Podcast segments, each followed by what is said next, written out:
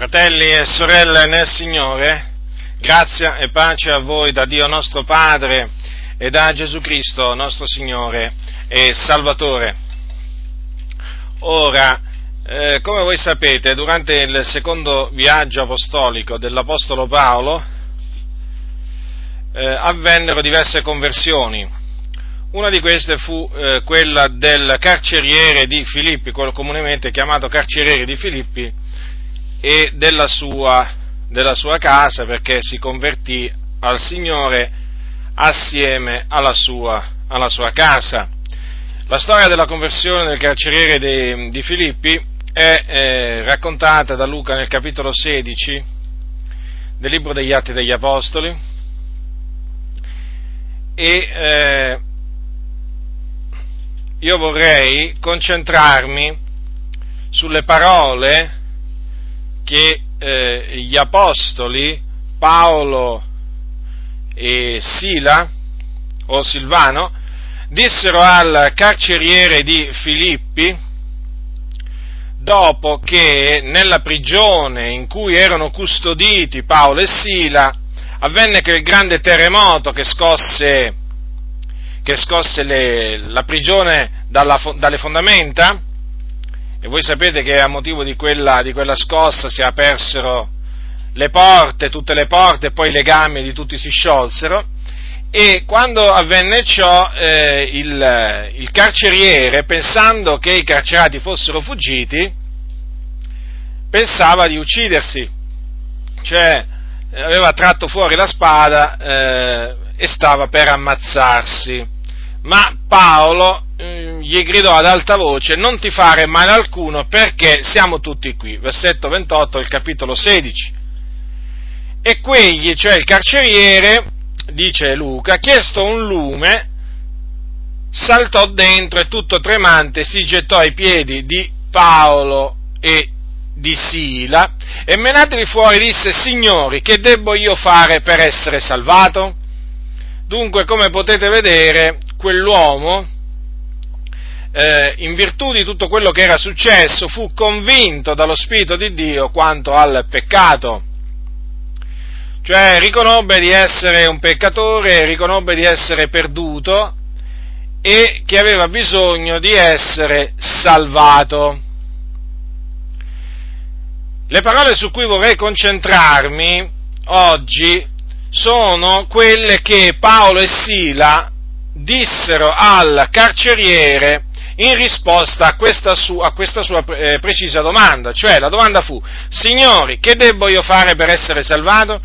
La risposta fu questa, credi nel Signore Gesù e sarai salvato tu e la casa tua. Dunque, per essere salvati, bisogna credere nel Signore Gesù. Ma questo lo sappiamo, lo sappiamo molto bene. In questo caso, in questo caso eh, la promessa di Paolo e Sila, che lo Spirito Santo fece per bocca di Paolo e Sila al carceriere, fu che non solo lui sarebbe stato salvato credendo nel Signore Gesù, ma anche tutta la casa sua. E così avvenne, perché poi, se voi leggete il proseguo del racconto, c'è scritto che, che gli apostoli poi annunziarono la parola del Signore a lui e a tutti coloro che erano in casa sua, ed egli, presili in, in quella stessa ora della notte, lavò loro le piaghe e subito fu battezzato lui con tutti i suoi, e menatili su in casa sua, apparecchiò loro la tavola e giubilava con tutta la sua casa perché aveva creduto in Dio. Quindi, quelle parole, credi nel Signore Gesù e sarai salvato. Tu e la casa tua, si adempirono, perché il, credette sia il carceriere che anche tutta la sua casa. E furono naturalmente anche, dopo aver creduto, battezzati. Ora, questo è un passo molto famoso, molto conosciuto in molti locali di culto e viene anche, diciamo, messo, eh, diciamo, tra, mh, mm, è, è, trascritto sui muri. eh, credi nel Signore Gesù e sarai salvato tu e la casa tua. Eh, molte predicazioni vengono fatte su, questo, su queste parole, ma non sempre, ma non sempre eh, viene dato il giusto significato a queste parole, perché talvolta viene dato un significato sbagliato a queste parole. In che senso? Adesso mi spiego meglio.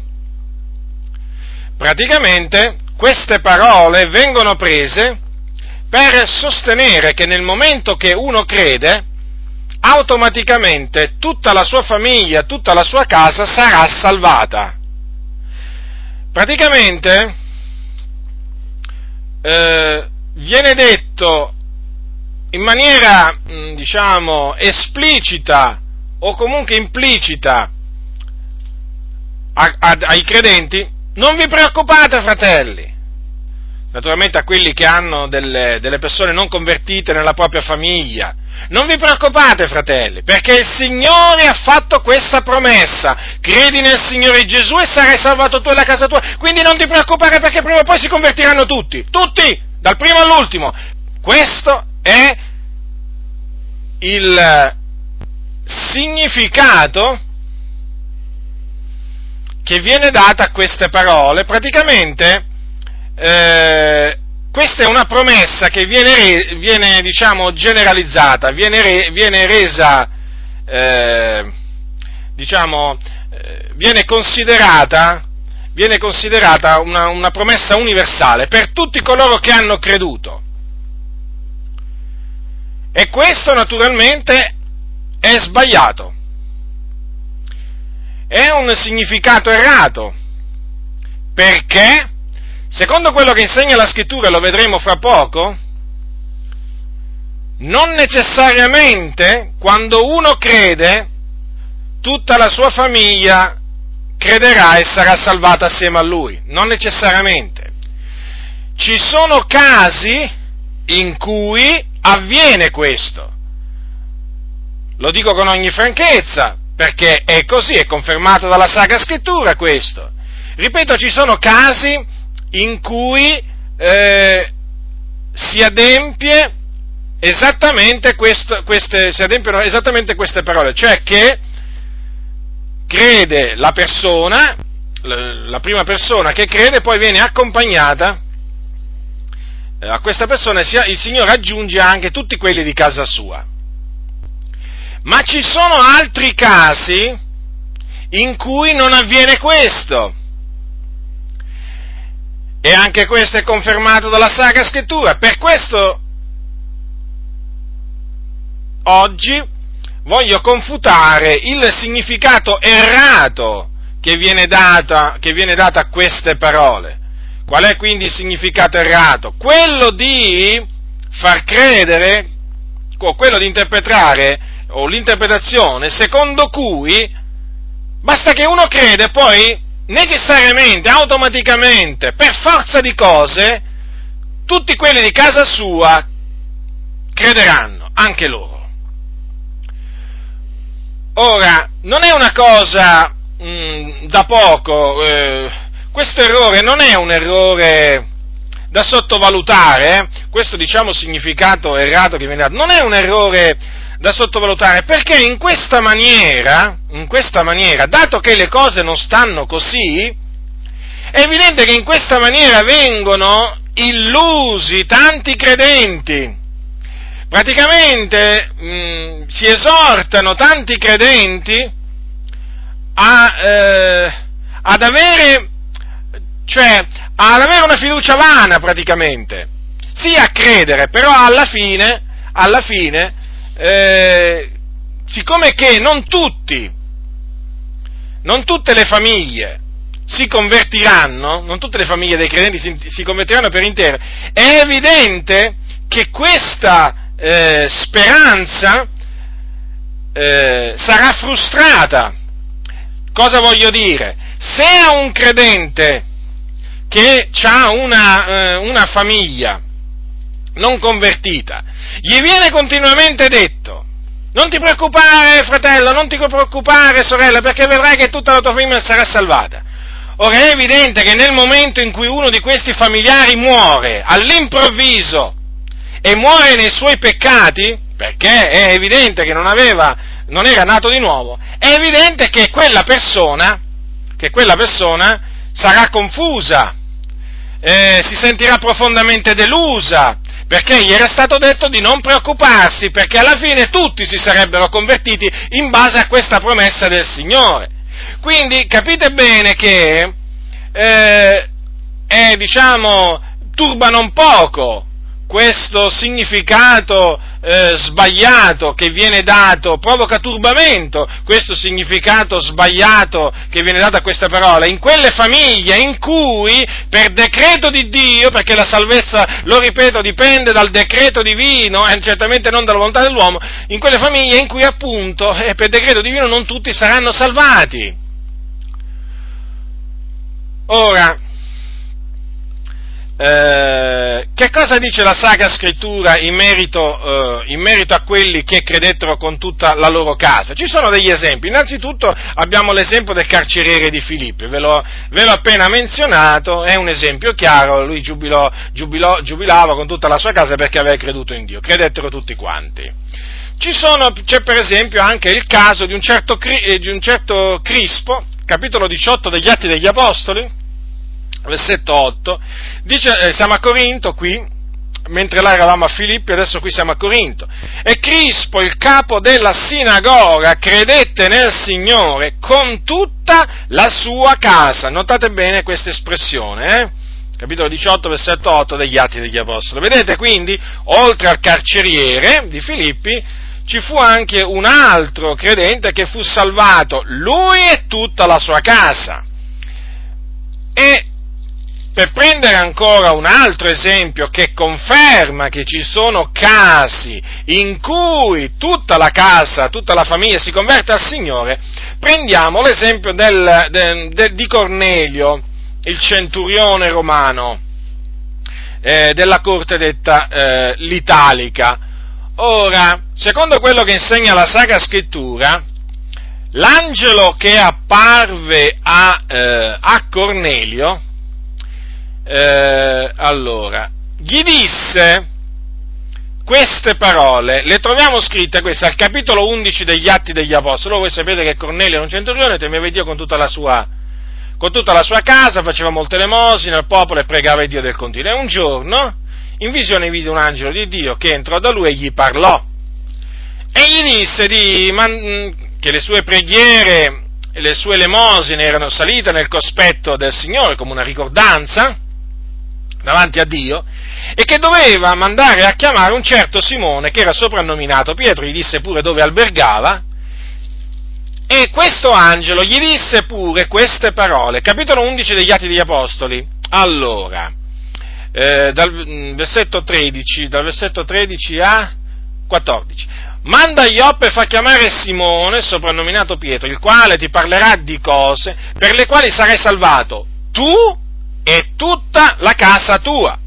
Ora è evidente che quell'angelo disse quelle parole non di suo, ma le disse per ordine di Dio, come peraltro per ordine di Dio le dissero anche gli apostoli Paolo e Sila nel caso del carceriere di Filippi. Cioè, in altre parole, eh, nel caso del carcer- del, di, di, Paolo e Sila, quando parlarono al carceriere di Filippo e gli dissero credi nel Signore Gesù e sarai salvato tu la casa tua, fu lo Spirito di Dio che li sospinse a dire quelle parole a quell'uomo. Quindi quella promessa fu pronunziata dallo Spirito Santo in relazione a quell'uomo e alla sua casa. E quindi diciamo che quelle parole furono pronunziate per ordine divino eh, lo Spirito Santo d'altronde annunzia, lo Spirito Santo annunzia eh, le cose o dice le cose che ha udito e noi sappiamo che lo Spirito Santo parlava tramite gli Apostoli.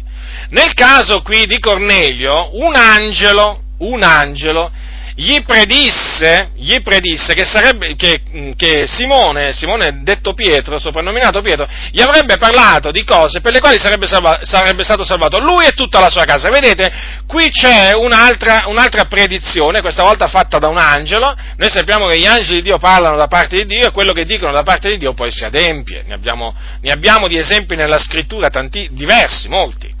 Ora, vedete, anche qui c'è una promessa di salvezza per tutta la casa di un uomo. E così avvenne. E così avvenne, Cornelio e tutta la sua casa eh, credette nel Signore, furono battezzati con lo Spirito Santo, con l'evidenza del parlare in lingue, e poi furono battezzati in acqua, secondo il comandamento del, eh, del Signore. Vedete?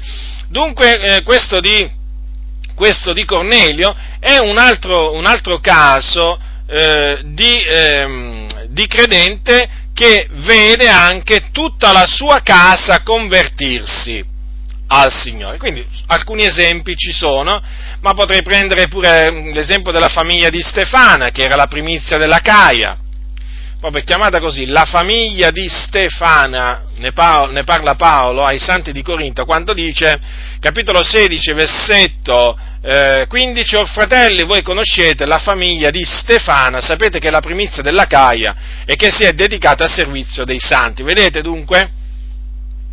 La famiglia di Stefana. Dunque ci sono diversi casi che confermano che eh, la promessa di vedere tutta la propria casa salvata eh, si, si, adempie, si adempie. Però, lo ripeto, non si adempie in tutti i casi. Se io dicessi che questa promessa è valida per tutti, io naturalmente io rimarrei confuso come rimangono confusi peraltro questi pastori. Perché? Perché adesso, come vedremo, ci sono dei passi nella Sacra Scrittura che fanno chiaramente capire che non tutti i membri di una famiglia verranno salvati. E in molti casi. Ora, vediamo quello che ha detto Gesù, il figlio di Dio.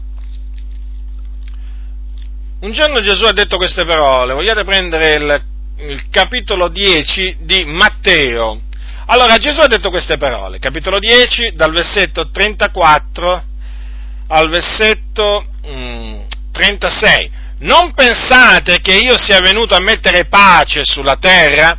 Non sono venuto a mettere pace, ma spada, perché sono venuto a dividere il figlio da suo padre, la figlia da sua madre, la nuora dalla suocera, e i nemici dell'uomo saranno quelli stessi di casa sua. Dunque, ecco dunque perché non possiamo prendere le parole di Paolo e Sila al carceriere e farne una regola generale, universale. Queste parole di Gesù fanno chiaramente capire che Gesù è venuto a dividere a dividere le famiglie. Se dice che è venuto a mettere spada, poi dice, lo dice lui stesso proprio, sono venuto a dividere, a dividere il figlio da suo padre, la figlia da sua madre e la nuora dalla suocera, vedete? Parla di nemici dell'uomo, che sono in casa sua. Queste parole sono confermate nell'Evangelo secondo Luca, al capitolo, prendete Luca, al capitolo 12, eh, sì 12, Ecco che cosa disse Gesù dal versetto, dal versetto 51 al versetto 53. Pensate voi che io sia venuto a mettere pace in terra? No, vi dico, ma piuttosto divisione. Perché da ora innanzi, se vi sono cinque persone in una casa, saranno divise tre contro due e due contro tre. Saranno divisi il padre contro il figlio e il figliolo contro il padre, la madre contro la figliola e la figliola contro la madre la suocera contro la nuora e la nuora contro la suocera. Naturalmente questa divisione avviene a motivo della fede, perché l'uno crede e l'altro non crede, gli uni credono e gli altri non credono. Vedete Gesù cosa ha detto?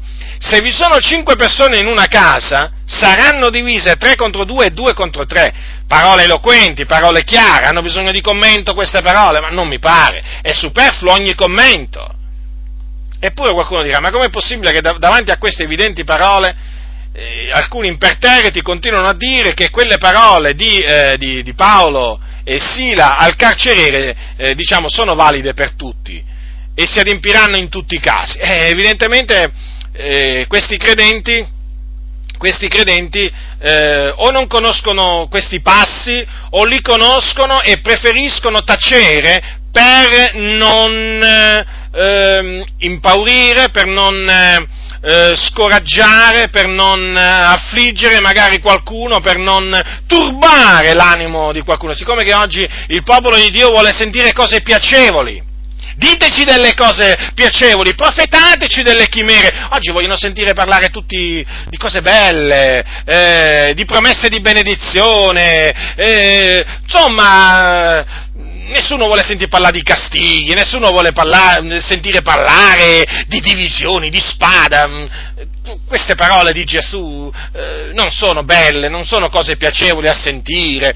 Sentir dire che Gesù è venuto a mettere spada, ma che parole sono queste qua? Meglio evitarle, perché cosa penseranno poi quei credenti che hanno, diciamo, familiari non credenti, quando sentiranno dire che Gesù è venuto a fare proprio questo, a dividere il figlio da suo padre, la figlia da sua madre, la nuova dalla suocera, e i nemici dell'uomo saranno quelli stessi di casa sua? Ma che ti importa cosa diranno i credenti? Ma che ti importa? Qui bisogna predicare la parola di Dio. Qui non bisogna predicare per compiacere all'uomo, per compiacere ai credenti, qui bisogna predicare quello che Dio ha ordinato, il consiglio di Dio. E del consiglio di Dio fa parte anche questa, eh, diciamo, questo argomento. Quindi Gesù è venuto a mettere spada, divisione. Parole chiare, fratelli, sono parole dure. Eh, ma d'altronde Gesù aveva pure delle parole dure. Una volta per avere detto delle parole dure, eh, perché non è che Gesù eh, si tratteneva, eh? Eh, si tirava indietro dal dire le parole dure. Una volta Gesù perse molti discepoli eh, per avere parlato in maniera dura. Vi ricordate l'occasione? Quando Gesù disse appunto eh, la mia carne è vero cibo, il mio sangue è vera bevanda, chi mangia la mia carne e beve il mio sangue dimora in medio in lui e così via la scrittura dice che molti dei suoi discepoli, dite che lebbero queste cose, dissero questo parlare è duro, chi lo può ascoltare? Chi lo può ascoltare? Ma vi rendete conto? Erano discepoli di Gesù! E qui dice molti. E sapete cosa c'è scritto? C'è scritto così, che eh, questi appunto si ritirarono Infatti c'è scritto al versetto 66 di Giovanni, capitolo 6, da allora molti dei suoi discepoli si ritrassero indietro e non andavano più con lui, perché gli sentirono preferire quelle parole dure. E certo, Gesù non è che aveva soltanto parole piacevoli a sentirsi, aveva anche delle parole dure a sentirsi. Alcuni vogliono solo parlare delle parole piacevoli di Gesù. Venite a me voi tutti che siete travagliati ed aggravati e io vi darò riposo. Pure io ci credo, pure io le dico queste parole, pure io le annunzio. Ma pare che alcuni sappia, sanno, sanno solo queste parole. O comunque si concentrano quasi sempre su queste. Ma c'è altro, c'è altro che Gesù ha detto. Quindi vedete un giorno che cosa accadde? Che molti dei suoi discepoli si ritrassero indietro e non andavano più con lui. Erano discepoli di Gesù, badate bene, avevano creduto in lui. Ma Gesù non si scompose. Ma non si scompose, non è che cambiò il suo modo di predicare, il suo modo di parlare, non è che cambiò la sua dottrina, no, tanto è vero che gli disse Gesù ai, suoi, ai dodici, non ve ne volete andare anche voi? Cioè praticamente Gesù era disposto a rimanere solo col Padre suo pur di ubbidire al Padre, pur di dire tutto quello che il Padre gli aveva ordinato di dire. Così si serve il Signore. Così si piace a Dio Padre, annunziando tutto quello che Lui ha ordinato di dire, non solo una parte, non solo metà, non tre quarti solo, tutto quello che Dio ha comandato, ha comandato di annunziare bisogna, eh, bisogna dire. Vi ricordate Gesù vi ricordate Gesù, poco prima di essere assunto in cielo, che cosa disse ai suoi discepoli? Andate dunque, ammaestrate tutti i popoli, battezzandoli nel nome del Padre, del Figlio e dello Spirito Santo, insegnando loro ad osservare tutte quante le cose che vi ho comandate. Avete notato? Tutte quante! Non solo una parte, tutte quante! E oggi invece c'è la tendenza a insegnare solo una parte, per fare delle parole di Gesù, per far osservare ai credenti solo una parte delle parole di Gesù. Ora, ritornando al nostro argomento, avete notato dunque con quale, con quale chiarezza e durezza naturalmente eh? Gesù eh, ha parlato di questo argomento, cioè Gesù è venuto a dividere, a dividere. lo ripeto, a dividere, a mettere spada nelle famiglie. Ma tanto è vero, tanto è vero che Gesù ha anche detto che ci saranno casi di omicidio a motivo della fede nelle famiglie, fratelli. È scritto, capitolo 10 di Matteo. Sono parole di Gesù queste, eh? Versetto 21. Ora il fratello darà il fratello a morte e il padre il figliolo e i figlioli si leveranno contro i genitori e li faranno morire. Ma vi rendete conto di quello che ha detto Gesù? Qui si parla di morte. E chi infliggerà questa morte? Qui si parla di fratello a un altro fratello, fratello di carne naturalmente, padre e figlio, figli che si levano contro i genitori e li fanno morire. Eh, lo so, non è bello sentire queste cose, certamente, umanamente parlando non è bello, ma queste cose le ha dette Gesù. Sapete voi, fratelli, che ci sono, ci sono nazioni, ci sono nazioni, eh, dove, dove fratelli nostri nella fede vengono ammazzati dai genitori o dai propri parenti stretti per, a motivo della loro fede. Ammazzati, io una volta incontrai, avevo, avevo diciamo, ero, ero, in Inghilterra, la prima volta che ero in Inghilterra, incontrai un fratello che mi disse, la prima o la seconda, non mi ricordo, comunque, una delle due volte che fui in Inghilterra, incontrai un fratello pakistano, che mi disse queste parole, me lo ricordo ancora, nella sua semplicità mi disse, fratello, fratello, perché non vieni in Pakistan a predicare? Io gli ho detto, in Pakistan. Eh, se un giorno Dio vorrà, verrò in Pakistan. E lui mi disse, mi raccontò un po' la situazione in Pakistan, quindi parliamo dell'83-84, eh? Erano quegli anni. E mi disse, sai fa, ci sono molti fratelli che vengono ammazzati dai propri parenti a motivo della fede, dopo che si sono convertiti, in particolare dopo che gli è stato ministrato il battesimo per immersione. E io, eh, da giovane, da giovane credente, da, da, ragazzo, rimasi colpito, rimasi colpito da quello che questo fratello mi diceva nella sua semplicità e che, e che era la, la, la, verità, la realtà nel, nel suo paese. E dunque, come si fa a dire, come si fa a promettere a credenti che tutta la loro famiglia sarà salvata? Ma come si fa? È un errore, è un grave errore, perché, lo ripeto, ci saranno credenti che rimarranno profondamente delusi nel non vedere i propri familiari convertiti. Invece, se si insegna tutto il consiglio di Dio, se si dice che in alcuni casi il Signore salverà tutti i membri della casa, in altri solo una parte, allora in questo caso nessuno si illude. Nessuno si illude. E chi vedrà i propri familiari andare all'inferno, eh, non, non, diciamo, non si sentirà scosso più di tanto, non si sentirà deluso perché saprà che questo è quello che dice la Sacra Scrittura. In alcuni casi si verificherà proprio questo, che alcuni non saranno salvati. Ora, e che non tutti saranno salvati non è confermato solo da, da, queste parole di Gesù, ma da altre parole di Gesù. Per esempio, Gesù eh, Gesù, ha detto, Gesù ha detto queste parole, prendete il capitolo 17, il capitolo 17 di Luca, dice così, a proposito del suo ritorno, allora dice così, capitolo 17, versetto 34, io ve lo dico, in quella notte due saranno in un letto, l'uno sarà preso e l'altro lasciato. Ora, chi, cioè voglio dire, in un letto chi ci dorme? Marito e moglie. Ora, di per certo marito e moglie.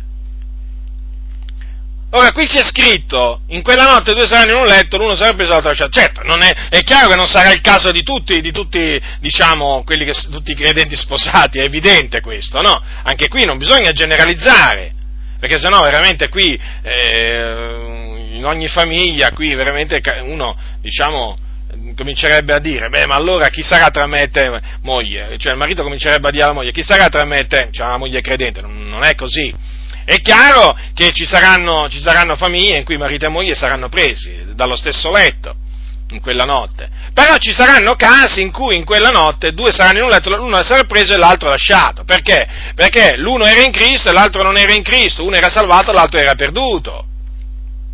È evidente questo perché se uno viene preso e l'altro lasciato, Ora, c'è anche un altro passo che conferma che, eh, questa, queste sono invece le parole di Paolo, che conferma che mm, la salvezza non è assicurata in ogni caso a tutti i credenti eh, della propria, della, de, a tutti i membri della propria famiglia, in particolare qui parliamo della, del proprio coniuge, del proprio coniuge non credente. Per esempio, l'Apostolo Paolo dice al capitolo 7 di Primo Corinzi, dice queste parole. Allora, al capitolo, capitolo 7, dal, leggerò dal versetto 12 al versetto 16. Ma agli altri dico io, non il Signore, se un fratello ha una moglie non credente ed ella è contenta di abitare con lui, non la lasci, e la donna che ha un marito non credente, se egli consente ad abitare con lei, non lasci il marito. Perché il marito non credente è santificato nella moglie, la moglie non credente è santificata nel marito credente, altrimenti i vostri figlioli sarebbero impuri, mentre ora sono santi.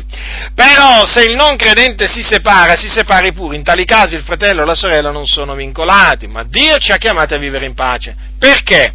O moglie, che sai tu se salverai il marito? Ovvero tu marito, che sai tu se salverai la moglie? Ora, queste ultime due domande fatte dall'Apostolo Paolo è chiaro che mostrano che non c'è la certezza che il, coniuge, il proprio coniuge non credente sarà salvato, uomo o donna che esso sia.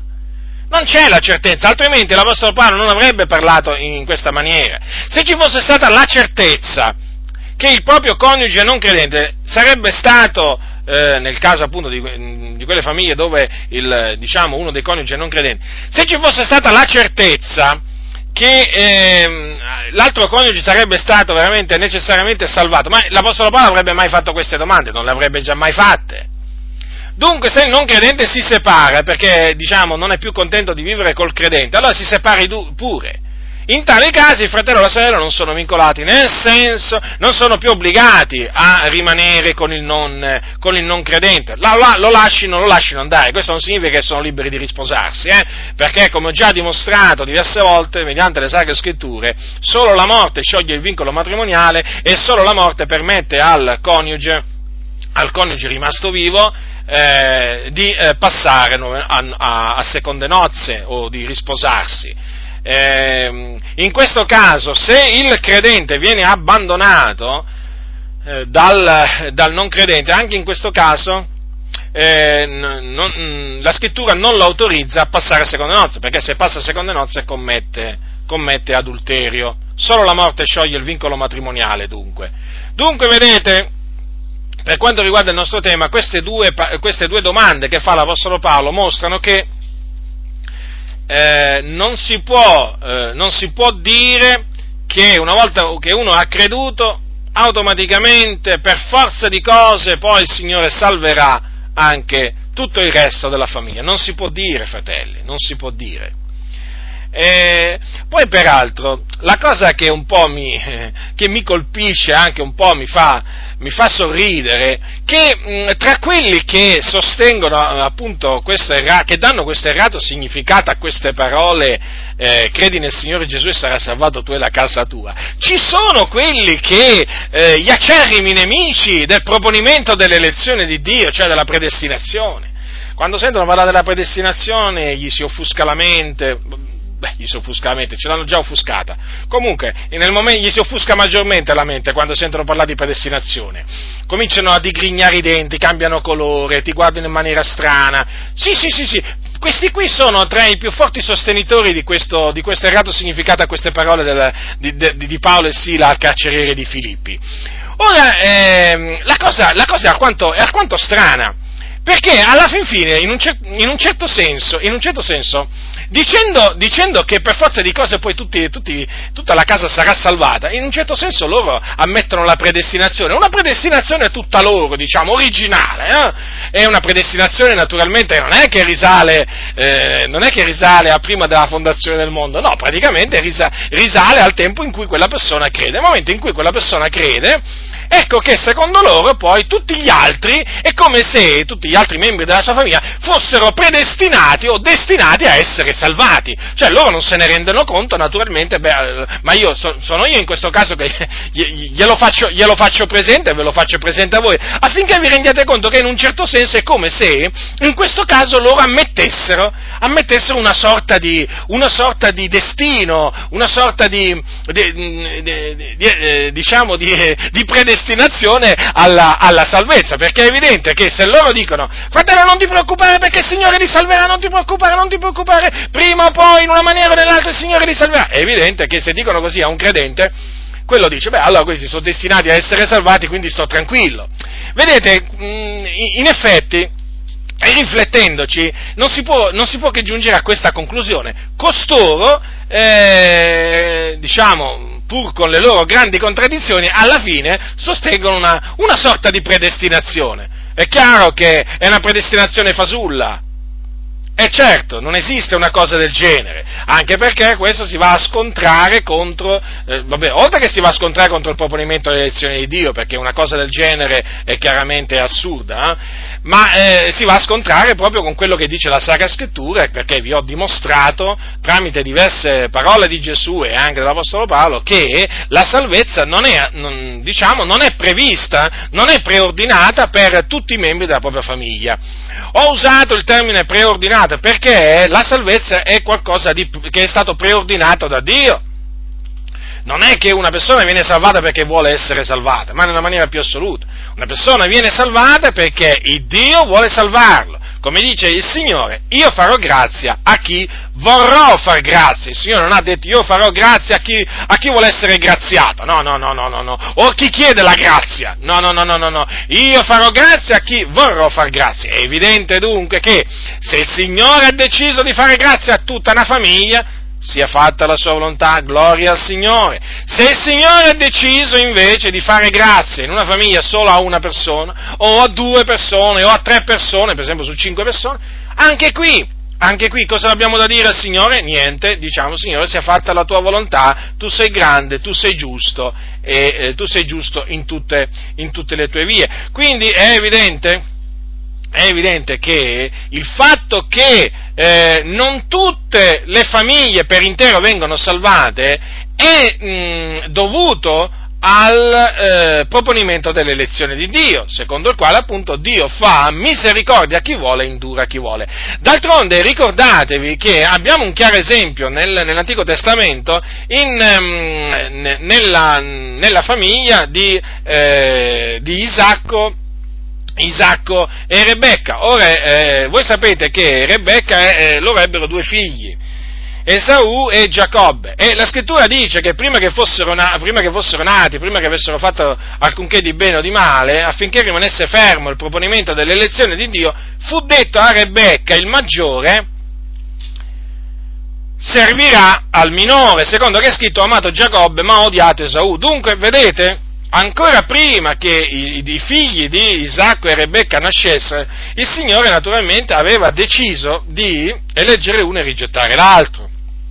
Quindi vedete, siccome che tutte le cose che furono scritte per l'addietro furono scritte per nostro ammaestramento, è evidente che noi eh, dobbiamo trarre l'ammaestramento che il Signore ci ha voluto dare da questo, da questo esempio. Erano due fratelli e due gemelli.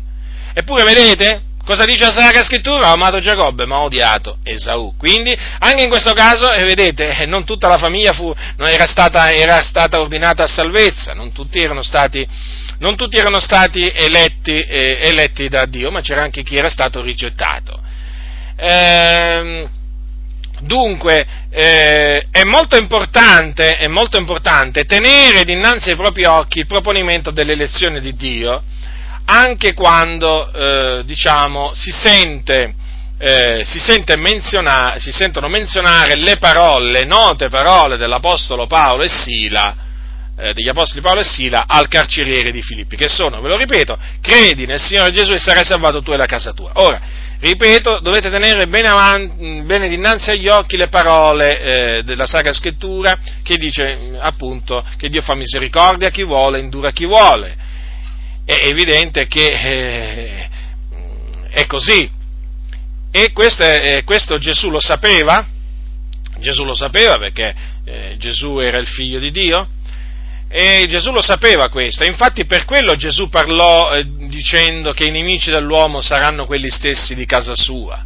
Eh, certo, perché il Signore sapeva che non tutte le famiglie sarebbero state salvate eh, per, eh, per, intero. D'altronde si è detto che è venuto a mettere divisione, divisione, spada, eh? ricordatevi delle parole, delle parole di Gesù, se è venuto a mettere divisione e spada, è evidente che eh, a dividere le famiglie 3 contro 2, 2 contro 3, è evidente che eh, non si può, non possiamo dire, eh, non possiamo insegnare, non possiamo predicare eh, a coloro che hanno dei familiari o un coniuge non credente, non ti preoccupare, non vi preoccupate perché poi alla fine il Signore li salverà. No, non si può predicare questo, se, se si cominciasse a predicare questo veramente si andrebbe contro, contro eh, la volontà del Signore. Sì, contro la volontà di Dio, perché? Perché non è la volontà di Dio di fare misericordia a tutti. Eh, nel senso, Gesù, se la scrittura dice che Dio fa misericordia a chi vuole indura a chi vuole, è evidente che ci sono quelli a, lui, a, a, cui lui fa misericordia e quelli che lui indura. Eh, sono due, due, categorie di persone. Allora è evidente che che indura, a quelli che indura non fa misericordia, a quelli che fa misericordia non indura. Mi pare un ragionamento logico, una conclusione logica. E dunque, vedete, eh, dicendo queste parole, la, la, la Sacra Scrittura, la Sacra Scrittura eh, alla fin fine ci fa, eh, ci fa riposare tranquilli, ci fa, ci fa stare tranquilli, perché? Perché noi sappiamo che il Signore salverà, salverà certamente certe famiglie per intero, perché ha deciso di fare grazia a tutte, a quelle famiglie per intero, però ha altresì deciso di non fare grazia a, a, diciamo, a delle famiglie per intero, ma solo a qualcuno, diciamo, di quella, di quella famiglia. Per esempio sono in cinque, il Signore farà grazia a tre, o a quattro e a uno non farà grazia, dipende naturalmente da Dio, perché Dio opera tutte le cose secondo il consiglio della propria volontà. Dunque, eh, fratelli nel Signore, eh, state molto attenti quando sentirete, la prossima volta che sentirete qualcuno eh, assicurare la salvezza di tutta, di tutta la famiglia a una persona che ha creduto, e che ha ancora la famiglia non credente. State molto attenti perché quello è un, modo, è un modo di parlare che si affascina, è un modo di parlare che piace, che pare spirituale, però alla fine non è un modo di parlare corretto. Non è un modo di parlare corretto. Naturalmente si badi bene, è chiaro che Dio sa, è solo Dio che sa chi salverà, eh? mi pare ovvio, a meno che il Signore naturalmente non te lo rivela e lo sai anche tu, perché facciamo un esempio, eh, questo è anche importante, una cosa importante da dire, nel caso per esempio di eh, Cornelio, per esempio eh, Cornelio sapeva già innanzi, mm, ve lo ripeto, Cornelio sapeva già innanzi che sarebbe stato salvato lui e la casa sua, perché? Perché è tutta la sua casa? Perché l'angelo gli disse, il quale, cioè Pietro, ti parlerà di cose per le quali sarai salvato tu e tutta la casa tua. Ma qui ci fu una rivelazione, cioè qui ci fu una parola che gli fu rivelata a Cornelio. Eh, sia chiaro questo. Quindi Cornelio sarebbe, sapeva già innanzi che sarebbe stato salvato lui e la sua, e la sua casa. Eh, quindi lui in questo caso naturalmente era tranquillo perché sapeva che sarebbe stata salvata anche tutta la sua casa. Certo, può avvenire questo anche, eh, che Dio rivela al, al, al, membro che è unico credente, magari ancora eh, di quella famiglia, mm, glielo rivela proprio tramite un angelo, tramite, facendogli sentire una voce, che il Signore salverà tutta la sua casa. Allora lì naturalmente lui ha la certezza eh, la certezza che tutta la sua casa sarà salvata. Ma qui ci si, ci si trova davanti ad una rivelazione personale, diretta.